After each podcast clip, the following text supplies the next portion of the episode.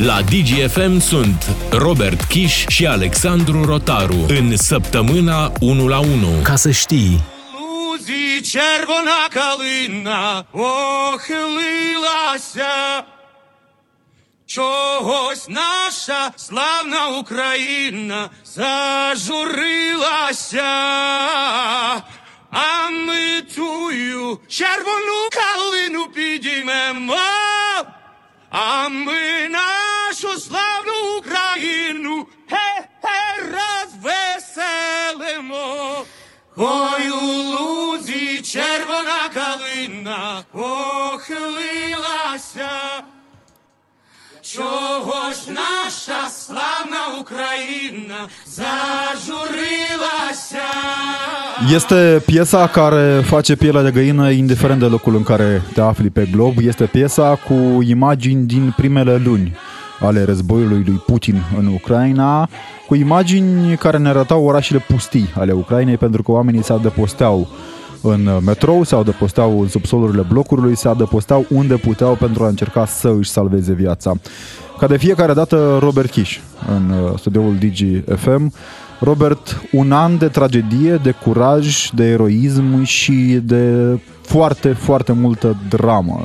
Dramă în Ucraina din cauza unei invazii neprovocate și injuste. Și un an de rezistență, un an de rezistență acerbă pe care ucrainenii au uh, arătat-o în fața unei armate invadatoare. Pentru că pe Considerate- 24 februarie Vladimir Putin a decis să invadeze o țară, o țară suverană, pentru că uh, spunea Vladimir Putin, uh, trebuie să o denazifice nu? și să o demilitarizeze. Ei bine, iată, după ce planurile Federației Ruse arătau că Ucraina va fi cucerită în câteva zile, capitala Kiev va cădea, guvernul va cădea, Zelenski va fugi din țară, Putin va putea să-și impună un guvern marionetă, eventual condus de Victor Medvedciuc. Apar acum mărturii, sunt uh, câteva uh, mărturii făcute din cercul de apropiați al lui Vladimir Putin pentru Financial Times, uh, desigur sub rezerva anonimatului, care arată modul în care gândește liderul de la Kremlin. În primele ore ale invaziei, uh, abia doar ce aflase ministrul de externe Sergei Lavrov despre uh, această mișcare a lui Putin pentru că decizia a fost luată într-un cerc restrâns. A fost chemat Lavrov la o discuție cu oligarhii ruși care erau îngrijorați că o invazie în Ucraina le va afecta averile și vor fi supuși sancțiunilor occidentale. Ei bine, le transmitea Lavrov întrebat fiind de ce a ales Putin să invadeze Ucraina, le spunea Lavrov, potrivit acestor uh, mărturii, că Vladimir Putin are trei consilieri, Ecaterina cea Mare, Ivan cel Groaznic și Petru I. Prietenii imaginari al lui Putin. Pentru că, sigur, Petru cel Mare probabil nu ar fi vrut să vadă o Rusie scufundată în noroaie, în mocirlă și în sărăcie. Ecaterina cea Mare ar fi probabil jenată de modul în care Putin își face politica externă și mai mult decât atât de cum își masacrează frații din uh, fostul spațiu al Imperiului Rus, frați care au fost asupriți de altfel și de Imperiu și de Uniunea Sovietică. Suntem așadar, după cum ați înțeles deja, într-o ediție specială aici pe DGFM, o ediție în care vorbim despre ce s-a întâmplat și poate cel mai important despre ce se va întâmpla în Ucraina. A rezistat Ucraina în fața unei armate considerate invincibile, infailibile până în momentul februarie 2022, o armată din, uh, formată din hoți, formată din pușcăriași, formată din păcate de foarte mulți copii de 18-19 ani fără experiență care au fost duși la antrenament, nu așa, în Crimea și după aceea aruncați în bătaia puștii. Carne Dar- de tun. Nu cred că putem găsi scuze. Cu siguranță soldații trebuie să răspundă ordinelor, dar cred eu că ține de latitudinea soldaților dacă aleg să violeze copii, femei, bătrâni în Ucraina, uh, crime îngrozitoare. Spuneai tu, Robert, uh, despre analiza pe care ai făcut-o potrivit informațiilor celor de la Financial Times, uh, cu siguranță vor mai exista foarte multe detalii care vor apărea la mulți ani distanță de acum încolo. Da, pentru că, evident, războiul este încă în desfășurare și deși am văzut uh, foarte multe informații care, de cele mai multe ori, uh, sunt top secret și ținute la secret. Iată, odată cu uh, acest război s-a schimbat uh, mentalitatea serviciilor de informații și încă dinaintea invaziei în Rusia, de exemplu, serviciile de inteligență americane au dat publicității toate informațiile pe care le aveau despre uh, Apa. o invazie iminentă și același lucru se întâmplă și uh, acum, recent, când uh, serviciile americane vorbesc despre intenția Chinei de a ajuta militar direct implicată în conflictul din Ucraina Federația Rusă. Este poate că în momentul în care conștientizăm cu toții că avem un război în transmisiune live. Din primul minut al războiului până acum, avem un război pe care îl vedem uh, în fiecare secundă. Este cu siguranță un lucru extrem de dificil și neplăcut pentru serviciile secrete rusești și nu doar, pentru că războaiele purtate de Rusia până acum au fost făcute în spatele camerelor de luat vederi. Războiul din Cecenia, războiul din Transnistria, războiul din Abhazia, războiul din Osetia, aveau inclusiv instrumente de bruiaj în Osetia în 2008, în august 2008, când au invadat Georgia. Robert, propun să vorbim cu cineva care a trăit pe propria piele drama acestui război, a trăit frica primelor zile, curajul zilelor următoare și dorința de răzbunare, poate, că, sau de plată pe care trebuie să o facă oficialii ruși. În direct cu noi, în ediție specială, este doamna Daniela Trifanova din uh, Odessa. Bună ziua, vă mulțumim că sunteți cu noi. Bună ziua! Cum a fost ace- acest an pentru dumneavoastră? Cum a fost ziua de 24 februarie 2022 pentru Daniela? Cum a fost o zi de dimineață m-am trezit, de dimineață m-a trezit mutanul că vrea ne una așa tare să iasă din apartament. Nu înțelegeam ce, am auzit, o, go- am auzit un zgomot, o explozie, deodată nu mi-am dat seama ce Urmă că mi-am dat seama, m-am speriat, eram foarte speriat, nu am ieșit din apartament, doar uh, seara că trebuia să-mi iau ceva de mâncare. Uh, și toate zilele am fost cam cum se spune, uh, stresată, cu lacrime, disperare, nu știu. Astăzi, spre deosebire cum a fost anul trecut, astăzi am ieșit am pe cafea de dimineață, noi în Odessa este liniște, um, nu avem alertă aeriene, nu avem nimic, astăzi, da, m-am, am ieșit în parc, la o cafea, um, ca astăzi nu mi-am luat uh, proiecte de lucru, mi-a făcut ca autor de zi liberă. Odessa este unul dintre orașele cheie importante ale Ucrainei care au rămas în continuare sub controlul uh, administrației de la Kiev după ce uh, rușii au reușit să ocupe doar uh, orașele Port Berdiansk și uh, Mariupol. Nu cred că a ieșit de pe planurile Moscovei uh, această intenție de a cuceri Odessa. Au avut-o încă de la începutul războiului, dar lucrurile au arătat uh, destul de prost pentru armata lui Vladimir Putin. Uh, Aveți în continuare, trăiți cu această teamă că oricând uh, vă puteți trezi cu o rachetă în casă, cu uh, armata rusă venită să invadeze orașul? Cu rachete în casă, da, că acum la momentul de față, cu toate că sunt orașe sigure, unde nu sunt lupte, dar în fiecare moment este riscul când e alertă aeriană și doar rachete, este riscul că un anume în casa ta, în blocul tău, poate nimeri o rachetă. Nu și cam să nu cam, dar chiar că sunt nebuni și aruncă așa rachetele, unde le vine. Um, da, sunt uh, complet liniștită și sunt sigură că rușii nu vor ajunge până la Odessa. Sper să îi bănim uh, cât mai departe acolo spre Siberia, în taiga, lasă să fie acolo. În continuare încă mai Uh, sună nu alertele cred- aeriene. Alertele aeriene încă mai Da. sună în continuare în Da, Odessa? sună. Mergeți în uh, buncăre atunci când uh, acest lucru se întâmplă? Uh, da, fugim, dar spre deosebire uh, că în primele zile nu mi era teamă să ne ducem chiar spre bunker, uh, că datele este Da. Special. Acum sunt uh, cum două tipuri. Rușii mai fac și, cum se spune, uh, ca un fel de antrenamente pe, la Belarus. De exemplu, zboară un MiG sau un SU, dau alertă aeriană pe toată uh, Ucraina. De acum intru pe chat să citesc, văd că uh, zboară un MiG la antrenament militar. Atunci sunt mai liniștit, îmi fac treburile mele. Dar când, uh, într-adevăr, spun că au dat uh, rachete din Marea Caspică, de pe peninsula Crimea, nu știu de unde, când, într-adevăr, zboară rachete, atunci da, ne ducem la bunchere, mm, la subsol, V-a- V-ați gândit în aceste luni de război să, să fugiți din Ucraina? Eu am fost plecată, eu am stat primele două săptămâni ale războiului, am fost la Odessa, pe urmă am plecat, am stat la Ismail, două săptămâni și la începutul lunii aprilie, o organizație care cade din România mi-a propus uh, ca un fel de um, traducător voluntar. Acolo am uh, fost până la începutul lunii iunie, până am găsit un job uh, legat cu import-export, o societate mixtă română-ucraineană și am lucrat acolo până, până în luna ianuarie, până și-au suspendat activitatea. Și am fost deci în România cât um, 8 luni, aproape 9 luni de zile. Am venit în Ucraina să văd ruzele, să văd părinții și am niște probleme cronice de sănătate care trebuie în fiecare an în tratament, niște analize de rutină, examinări de rutină și acum până când um, se s-a agravat stare de sănătate și urmez un tratament și apoi iar mă gândesc să plec, că aici tot una.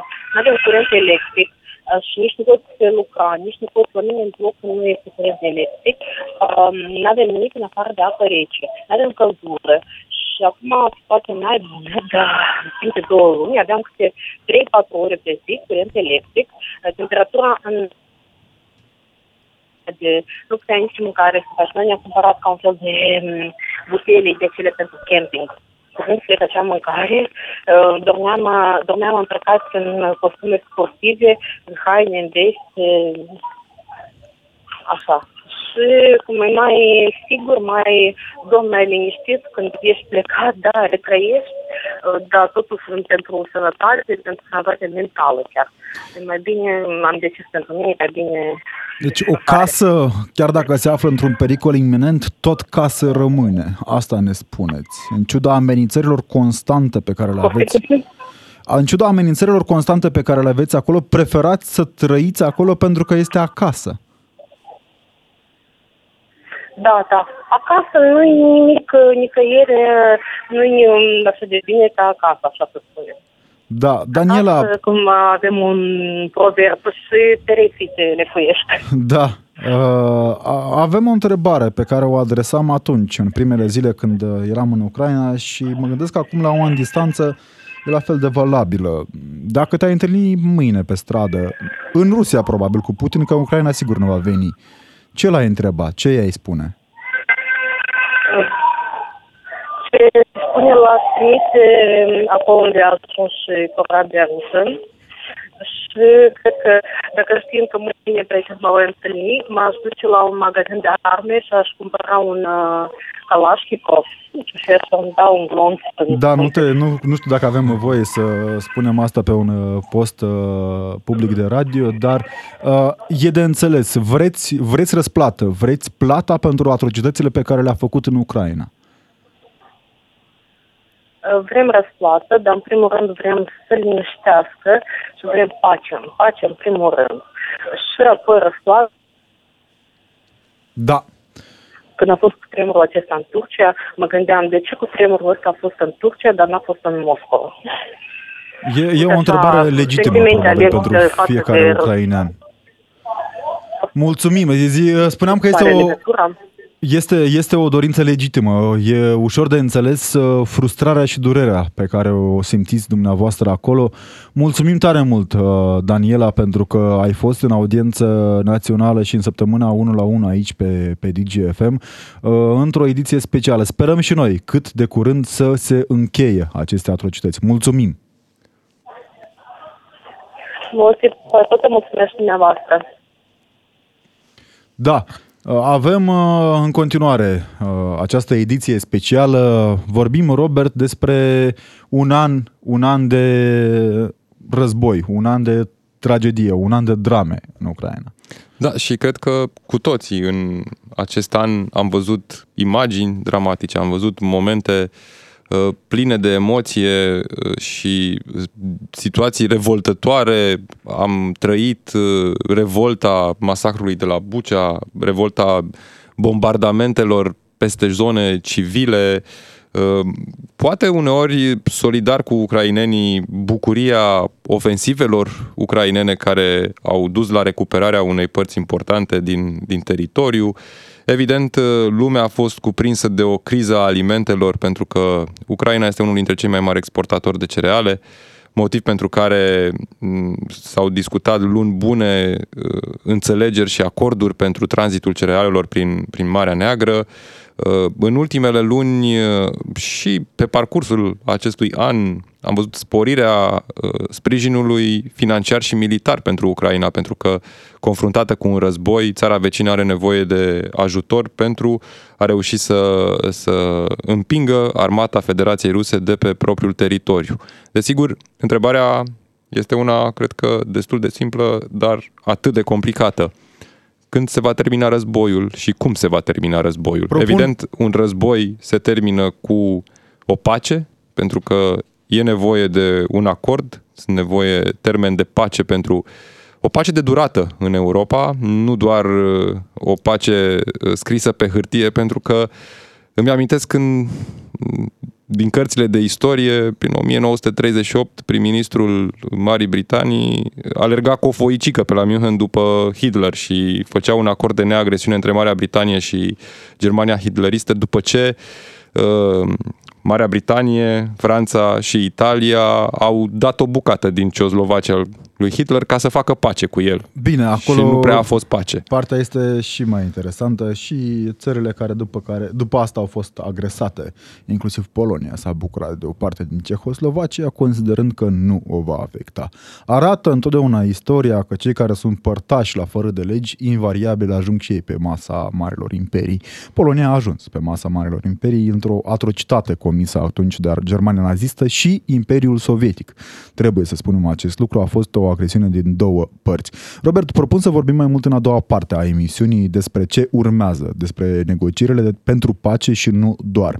Până atunci, o foarte bună comparație cu Chamberlain făcută, pentru că, după cum ne-a arătat istoria de după, foița pe care o primise de la Hitler știa că este una fără pic de validitate, dar avea nevoie de un răgaz pentru a-și pregăti armata pentru al doilea război mondial, care nu știa nimeni cât de dur va fi. Acum, din păcate, vedem că instituțiile mari enorme ale lumii, cum sunt ONU, cum sunt cei din OSCE și nu doar, și-au uh, demonstrat ineficiența în cazul problemei Ucrainei. Rusia, parte a Consiliului de Securitate ONU, a încălcat flagrant Carta ONU în fiecare zi din momentul declanșării invaziei în Ucraina. Da, și par aceste instituții internaționale lipsite de putere în fața unei agresiuni militare. Nu mai departe de ziua de ieri, ONU a adoptat o nouă rezoluție.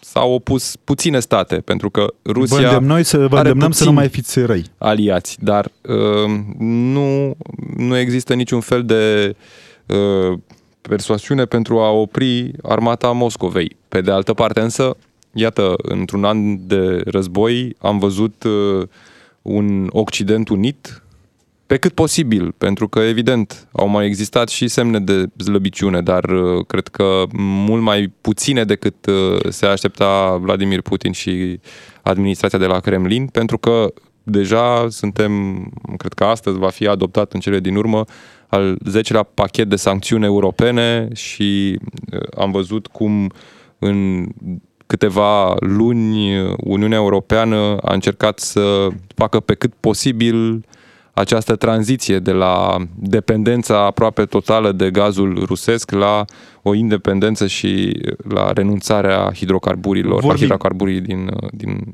Rusia. Vorbim, Robert, vorbim și despre cum am ajuns să culegem, culegem roadele politicilor ineficiente și uneori chiar slugarnice față de un stat agresor, politici ale Uniunii Europene inclusiv, pentru că trebuie să tragem de mânică și pe cei care ne-au propovăduit pacea, nu? Facem compromisul acesta, lăsăm Federația Rusă să ocupe părți din Georgia sau din alte teritorii ale altor state suverane. Din Ucraina, iată, în Tip 2014. Cehoslovacia, foarte Crimea. bună comparație încă o dată. Tip Cehoslovacia. Lăsăm lui Hitler Cehoslovacia pentru că altfel o să meargă mai departe. Știrile cu Adina Leoveanu reauzim cu voi pe 0774 601 601. Primim mesaje astăzi de la voi uh, despre un an de război. Rămâneți aici. La DGFM sunt Robert Kiș și Alexandru Rotaru în săptămâna 1 la 1. Ca să știi. Din nou cu voi, în o ediție, într-o ediție specială astăzi pe DGFM, o ediție dedicată unui an de teroare, de rezistență pe de altă parte, de delir pe de o parte și de curaj pe de altă parte, Robert. Da, un an de rezistență ucraineană în fața invadatorilor ruși, un an care ne-a arătat că oricând un război poate izbucni în Europa, un an în care mulți dintre noi am trăit cu teama că ar putea oricând să izbucnească al treilea război mondial, încă se vorbește despre un astfel de conflict, s-au aruncat și s-au vehicula foarte mult amenințările nucleare în acest an de război. Este maniera în care probabil uh, dictatorul de la Kremlin încearcă să demonstreze publicului intern că nu este vorba despre un eșec. Chiar dacă la un an distanță, niciunul dintre obiectivele puse de Putin, mai mici sau mai mari, nu au fost îndeplinite până acum, după un an de război, după sute de mii de morți uh, în ambele tabere, și în tabăra ucrainenilor și în tabăra rușilor, și la ruși aici mă refer exclusiv la militari, după zeci, sute de tancuri performante pierdute în Ucraina, după zeci de avioane doborâte, uh, după ce a fost scufundat crucișătorul principal al flotei uh, Federației Ruse, Putin nu a reușit să obțină teritoriile celor două republici secesioniste din estul Ucrainei, Donetsk și Lugansk. Și pe hârtie, Federația Rusă are patru noi regiuni. În septembrie anul trecut, într-o ceremonie la Kremlin, Vladimir Putin anunța anexarea uh, la Federația Rusă a celor patru regiuni, Donetsk, Lugansk, Zaporozhye și Herson, în prezența celor patru așa numiți proclamați lideri ai regiunilor, uh, doar că efectiv pe teren, dacă pe hârtie aparțin Rusiei, pe teren încă nici măcar cele două regiuni din Donbass nu uh, sunt în întregime ocupate de Federația Rusă și rămâne în continuare un obiectiv uh, care trece de la un comandant de război la altul. De fiecare dată când se schimbă comandantul de război, au ajuns acum rușii să-l numească pe șeful statului major uh, la comanda războiului din Ucraina. Fiecare nou comandant de război cam are același obiectiv, să cucerească Donbassul. Este halucinant cum uh, în această perioadă am văzut extrem de mulți, impardonabil de mulți putiniști, trumpiști uh, în România care ne cer să-l ascultăm pe Putin. Robert, propun să ne aducem aminte puțin de discursul lui Putin antemergător războiului uh, și antemergător chiar anexării Crimeei. În 2013, într-un discurs pe Lujniki, pe cel mai mare stadion din Federația Rusă, Putin declara că el nu are nevoie de Crimea nu are nevoie de rupere de teritorii din componența statelor suverane și așa mai departe. Ca la un an distanță, să facă tocmai ceea ce a zis că nu va face. Ori, în cazul războiului din Ucraina, ne aducem aminte de zecile de conferințe de presă organizate de Putin, de marele marș al liderilor europeni în frunte cu, penibil, uh, cu domnul președinte Macron, pardon, uh, la Kremlin, care ne garantau și ei că le-a garantat Putin să stăm, domnule, liniștiți că nu se întâmplă nimic. Mai săptămânile trecute spunea Emmanuel Macron că aproape l-a păcălit Putin când i-a spus că nu are nicio legătură cu grupul de mecenari Wagner. Asta ca să înțelegem... Cu siguranță nu are. Da. Au negat până în momentul invaziei, nu? Au negat că au de gând să intre în Ucraina și să invadeze Ucraina. Ba chiar luau în derâdere toate acele avertismente venite din spre Occident cu privire la informațiile concrete că o invazie în Ucraina este uh, uh, iminentă uh, și toate aceste lucruri pe 24 februarie s-au dovedit minciuni spuse de la Kremlin pentru că Rusia a invadat Ucraina. Bun, mizele războiului purtat de Putin în Ucraina sunt evident unele strategice, militare, politice, dar în același timp să știți că există și mize economice uriașe pentru Moscova. Dacă peste harta războiului uh, este suprapusă harta resurselor naturale din Ucraina, putem înțelege și de ce pentru liderul de la Kremlin sunt cu atât mai importante regiunile Donetsk, Lugansk, Zaporozhye sau Herson. Ucraina are a doua cea mai mare rezervă de gaze naturale cunoscute, cunoscută din Europa.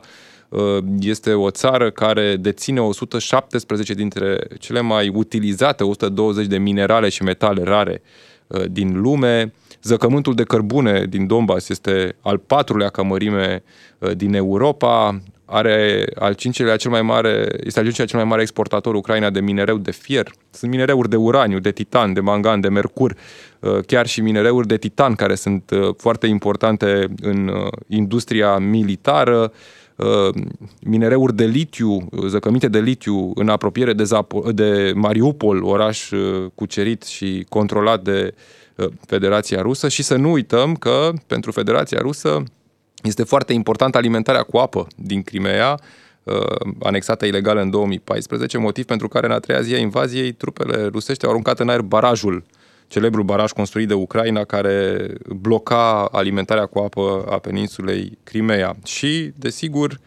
cea mai mare centrală nucleară din Europa, centrala nucleară de la Zaporojie, care se află sub uh, controlul forțelor uh, rusești încă de la din primele luni ale războiului. Ai atins un subiect extrem de sensibil pentru oligarhii ruși. Bine, cei care n-au căzut de la geam, că na, în uh, Federația Rusă sau în alte părți ale lumii, geamurile unde sunt cazați oligarhii ruși sunt extrem de alunecoase. Vreo peste 20 de geamuri necoase au fost uh, până acum identificate, adică oligari care au fost găsiți morți în condiții suspecte. Doar un exemplu, Robert, aici ne anunță cei de la AP News că Prigojin mai țin minte bătălia dură pentru Soledar, un orășel cu 10.000 de locuitori, adică nu era mare țintă strategică. Soledarul este probabil cea mai mare rezervă de sare din uh, partea aceasta a Europei uh, pe export ilegal, da? Nu legal, nu în toate țările civilizate. Mă rog, va ajunge cu siguranță datorită băieților deștepți de prin țările europene care sunt în continuare avizi după afaceri. Domnul Prigojin ar urma să încaseze numai puțin de 100 de milioane de dolari, doar din Soledar, doar din micul orășel. Și atunci, întrebarea este cât de, cât de despre de nazificare și dezorganizare a Ucrainei e vorba și cât despre bani pentru că războaiele, dincolo de problemele istorice așa, pe parcursul istoriei noastre buciumate, au fost date pentru resurse, bani și putere. Păi uite, Evgeni Prigojin, celebrul lider al grupului de mercenari Wagner, are afaceri pentru că ă, așa funcționează și grupul Wagner. Nu sunt doar ă, niște mercenari sau soldați militari sau foști prizonieri care merg să lupte și cam atât. Pe unde au fost trimiși, fie că vorbim de Republica Centrafricană, Mali, Sudan, uh, au exploatat resursele țărilor unde au luptat. De exemplu, potrivit Business Insider, afacerile cu petrol, gaze, aur și diamante ale liderului mercenar rus Evgeni Prigojin i-au generat în ultimii ani venituri de 250 de milioane de dolari. Evident, să ții un astfel de uh, grup, o armată privată, costă și atunci uh, îi se oferă toate pârghile de la Kremlin, pentru că e în continuare un apropiat al lui Vladimir Putin, oricât de mult ar critica conducerea militară a Federației Ruse, e în continuare un apropiat al lui Vladimir Putin, Evgeni Prigojin, și primește toate pârghile necesare pentru a-și dezvolta și imperiul financiar dincolo de această armată privată a mercenarilor Wagner. Partea bună este că în toate filmele cu oameni mai puțin buni, ca să zic așa, avizi după bogăție, într-un punct sau altul, apare o luptă internă. Și acum uh, Putin, construindu-și imperiul, construindu-și uh, structura de conducere în baza rivalităților dintre structurile de, de sub el. Mă refer aici la GRU, SVR, FSB și alte structuri a serviciilor secrete care se spionează între ele, care se acuză între ele și nu doar. Această tehnică a divizării și, conduci, divizării și conducerii este folosită de Putin din momentul instaurării ca țar până în prezent. Ei bine, acum pare că ajunge să culeagă roadele, pentru că pe de o parte avem cazul Prigojin, probabil uh, omul cu cea mai mare armată privată din Europa în momentul acesta, și pe de altă parte îl avem pe Șoigu, partenerul de plimbări prin taiga al lui Putin, un om de nădejde pentru Putin, un om de încredere, care se află într-un război deschis. Este pentru prima dată când o țară aflată în război Uh, dă publicității imagini, permite difuzarea imaginilor cu un băiat care a fost pușcăria și bucătarul lui Putin, care atacă ministrul apărării din țara aflată în război. Șeful statului major și comandantul războiului din Ucraina. Ceea ce ne aduce aminte că tot ai făcut o trimitere la istorie de alte momente din istoria noastră în care vedeam că atunci când corabia este spre scufundate, șobolanii începeau să-și mănânce coada între ei. Dar nu știu dacă pentru Vladimir Putin e un lucru la care nu se aștepta în primul rând sau un lucru care să deranjeze foarte mult, pentru că mm, această piramidă a puterii, liderul suprem pentru a-și conserva cât mai mult putere are nevoie sub el de conflicte între alții care să nu-l vizeze direct pe el, să se lupte ei între ei sub mine și eu uh, pot să gestionez uh, toate aceste lupte deasupra lor. Cam asta este piramida de management în general și cam așa o folosește și Putin. E o piramidă care sper eu să fie dezastruoasă și tragică într-un final, pentru că altfel nu se poate. Vedem din ce în ce mai multe semnale cu faptul că, privitoare la faptul că în Rusia se întâmplă schimbări. Din păcate, uh, brutalitatea și autoritatea este uh, ingredientul de bază în conducerea lui Putin. Problema majoră este că atunci când o țară hrănită prin destabilizări, hrănită prin lovituri de stat, hrănită prin uh, ocupări de teritoriu, ajunge în sevraj, face o grămadă de probleme. O grămadă de probleme, mă refer aici inclusiv la ce declara consilierul lui Zelenski în zilele trecute, că Rusia, având nevoie să, de, să redirecționeze privirile europenilor de pe problema Ucrainei, va încerca din răsputeri să creeze instabilitate în interiorul țărilor europene, inclusiv în România. Vorbind aici printre ingredientele folosite de Putin și despre asasinate politice, pentru că finanțarea partidelor de extremă dreaptă și extremă stângă din Europa cred eu că este evidentă de unde vine. Elementele războiului hibrid, în primul rând, uh, după care, desigur, acest detaliu cumva din uh, filmele cu spioni sau uh, din... Se pare că parcă nu s-ar întâmpla asasinate politice, dar Federația Rusă a organizat asasinate, atât pe teritoriul Federației Ruse, că iată, de un an de zile mor în continuu oligarhi, care mai de care mai cad, mai se mai împușcă ei singuri. că la Sunt deja o listă de vreo 30. Poți să angajeze o femeie care să șteargă pentru Federația Rusă nu a fost deloc greu să organizeze un asasinat în Marea Britanie. În inima Marii Britanii. Pe un om care era protejat oficial, aflat sub protecția Marii Britanii. Skripal era aflat sub protecția Marii Britanii. De aici deranjul, de fapt, și de drept. Nu uităm uh, prea departe, să ne, nu ne ducem prea departe. Cazul lui Navalny. Navalny a fost otrăvit cu uh, novicioc uh, în chiloți. Cam acolo este a, politica lui Putin. Deci, oricât ar părea de nu neapărat exagerate, cât de nerealizabile aceste afirmații făcute de consilierul lui Zelenski privind posibile asasinate chiar și în țări din Europa, nu cred că este neapărat o exagerare că Federația Rusă ar putea să recurgă la așa ceva. Propun, Alex, în minutele care au mai rămas să ne uităm puțin și la ce se întâmplă în prezent și mai ales la ce urmează pentru Ucraina, pentru Federația Rusă, pentru NATO, pentru țările din jurul Ucrainei. Um, astăzi uh, China vine cu o propunere, e un Ferească soi de... Dumnezeu de planul de pace a Chinei. Un soi de plan de pace, doar că nu are elemente foarte concrete despre efectiv un plan de pace, dar vorbește despre principiile politice mai degrabă, ale modului în care ar trebui să evolueze sau să se oprească războiul din uh, Ucraina.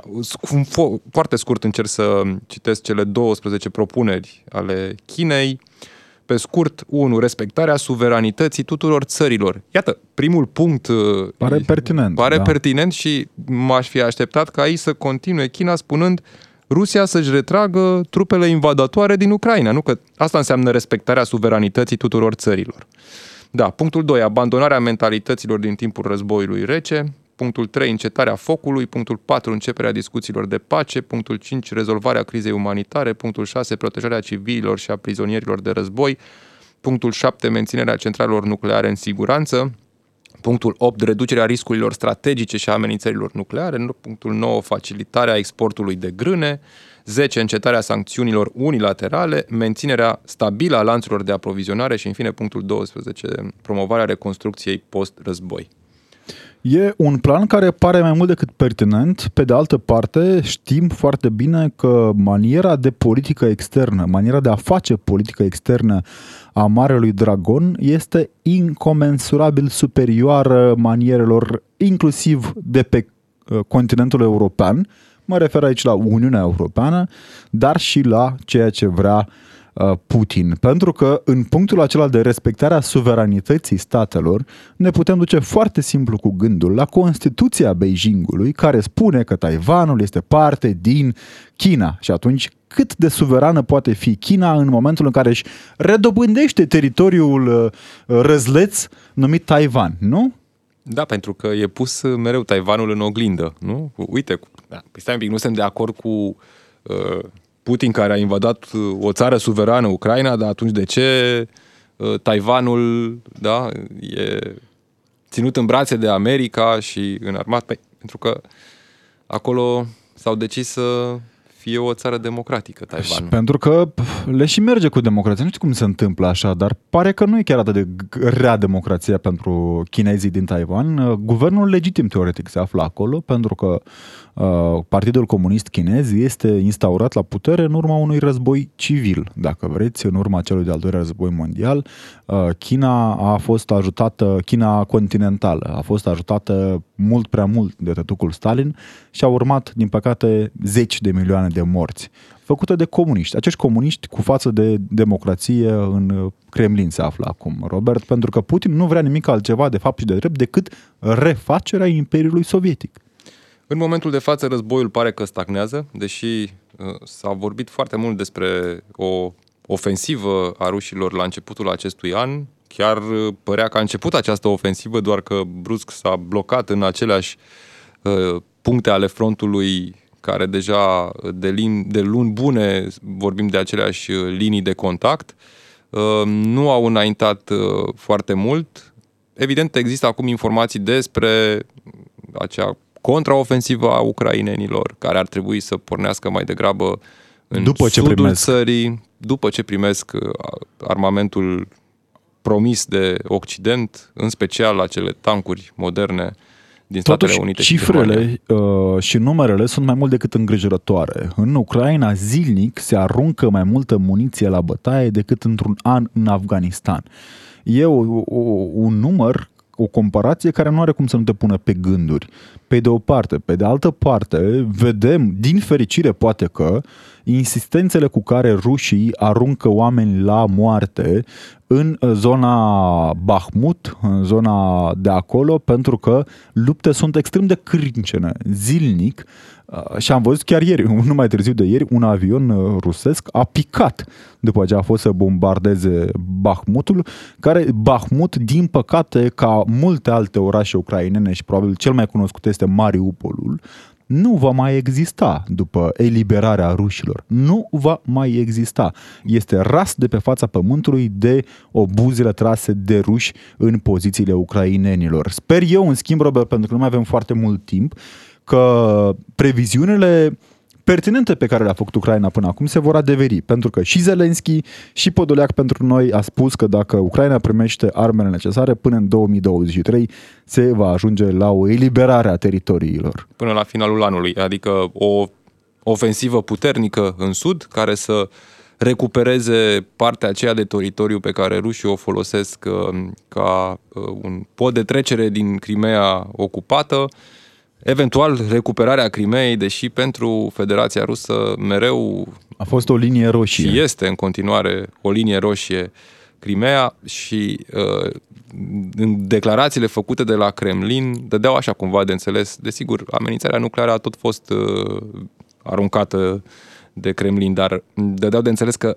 această linie roșie asta înseamnă, adică se poate trece peste această linie roșie doar cu arme nucleare. Uh, dar contraofensiva ucrainenilor, dacă ea va avea loc în acest an, odată ce vor primi uh, munițiile necesare, uh, evident uh, ar trebui, cel puțin asta o spun toți strategii militari pe care se price poate mult mai mult decât noi, cu siguranță mult mai mult decât noi, că ar trebui să înceapă din sudul Ucrainei cu eliberarea teritoriilor din Herson, ce a mai rămas și Zaporoje și mai apoi recuperarea Crimeei și apoi concentrarea pe partea de est, Donbass. E o luptă pe care ucrainenii vor să o ducă până la capăt. Este o luptă pe care Putin nu o poate manageria în momentul acesta. Este cu siguranță realitatea pe care nu ne mai dorim să o vedem vreodată pe continentul european și cu siguranță după ce se va fi încheiat acest război vor urma uh, reclădiri ale unor structuri internaționale care au garantat cât de cât pacea pe continentul european de după cel de-al doilea război mondial. Sperăm noi că această intenția lui Putin și uh, marșul pe care l-a făcut el în Ucraina să aducă aminte restul băieților cu rachete de pe glob că nu este o idee bună să te pornești la război în secolul 21. Mă refer aici la toate dictaturile care au mai rămas pe glob până acum. Da, și cu un gând bun poate să încheiem această ediție specială uh, și să sperăm că în Ucraina va fi pace cât mai curând, astfel încât să nu ne mai afecteze nici pe noi războiul de la nord și desigur uh, să avem din nou o ordine uh, în Europa. Sperăm, sperăm ca acest moment să vină cât mai curând și sperăm că veți rămâne și voi în continuare pe DGFM pentru că urmează o ediție specială. Rămâneți aici, noi uh, ne reauzim de luni, bineînțeles, tot aici pe DGFM în audiență națională. Până atunci, Robert Kiș și Alexandru Rotaru, rămâneți pe DGFM. La DGFM afli cum a marcat războiul din Ucraina viețile a milioane de oameni. Ca să știi... DGFM